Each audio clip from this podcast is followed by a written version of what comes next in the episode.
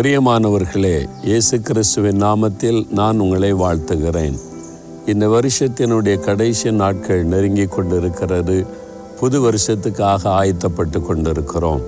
இந்த வருஷத்தின் இந்த கடைசி நாட்களில் நம்ம திரும்பி பார்த்து தேவனுக்கு நன்றி சொல்ல வேண்டும். நூற்றி மூன்றாம் சங்கீதத்தில் முதல் ரெண்டு வசனத்தை வாசிக்கும்போது என் ஆத்மாவே கத்தரை ஸ்தோத்திரி. என் முழு உள்ளமே அவருடைய பரிசுத்தமுள்ள நாமத்தை ஸ்தோத்தரி. என் ஆத்மாவே கத்தரை ஸ்தோத்தரி. அவர் செய்த சகல உபகாரங்களை மறவாதே.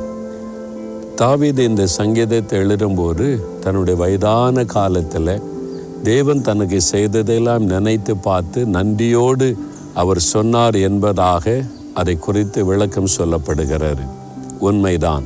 நம்முடைய வாழ்க்கையிலே கூட நம்ம இந்த வருஷம் முழுவதில் நடந்த தேவன் நமக்கு செய்த நன்மைகளை நினைத்து பார்க்கும்போது என் ஆத்மாவே கத்தரை ஸ்தோத்திரி என்று நாம் ஆண்டவருக்கு ஒரு நன்றி நிறைந்த இருதயத்தோடு ஸ்தோத்திரம் சொல்ல வேண்டியது அவசியம். அவர் செய்த சகல உபகாரங்களை மறவாதே என்ற விதத்தில் நம்ம வாசிக்கிறோம்.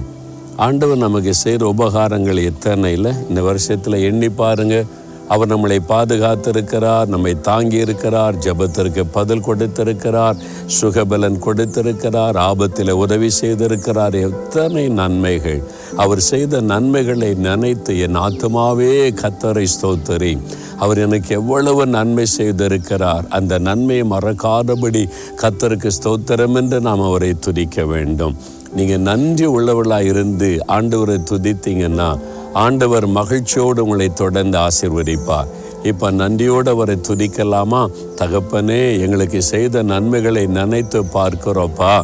இந்த ஆண்டு முழுவதிலும் உடைய கரம் எங்களோடு இருந்தபடியினால் பாதுகாத்தபடியினால் தப்புவித்தபடியால் சுகம் கொடுத்தபடியால் வழி நடத்தினபடியினால் அற்புதங்களை செய்தபடியால் என் ஆத்தமாவே கத்தரை ஸ்தோத்தரி அவர் செய்த சகல உபகாரங்களை மறவாதே என்று என் முழு இருதயத்தோடு முழு ஆத்மாவோடு கத்தாவே நான் உம்மை துதிக்கிறேன் ஸ்தோத்தரிக்கிறேன் அப்பா. என் ஸ்தோத்திர பலிகளை நீங்கள் ஏற்றுக்கொள்கிறதற்காக ஸ்தோத்திரம் ஸ்தோத்திரம்.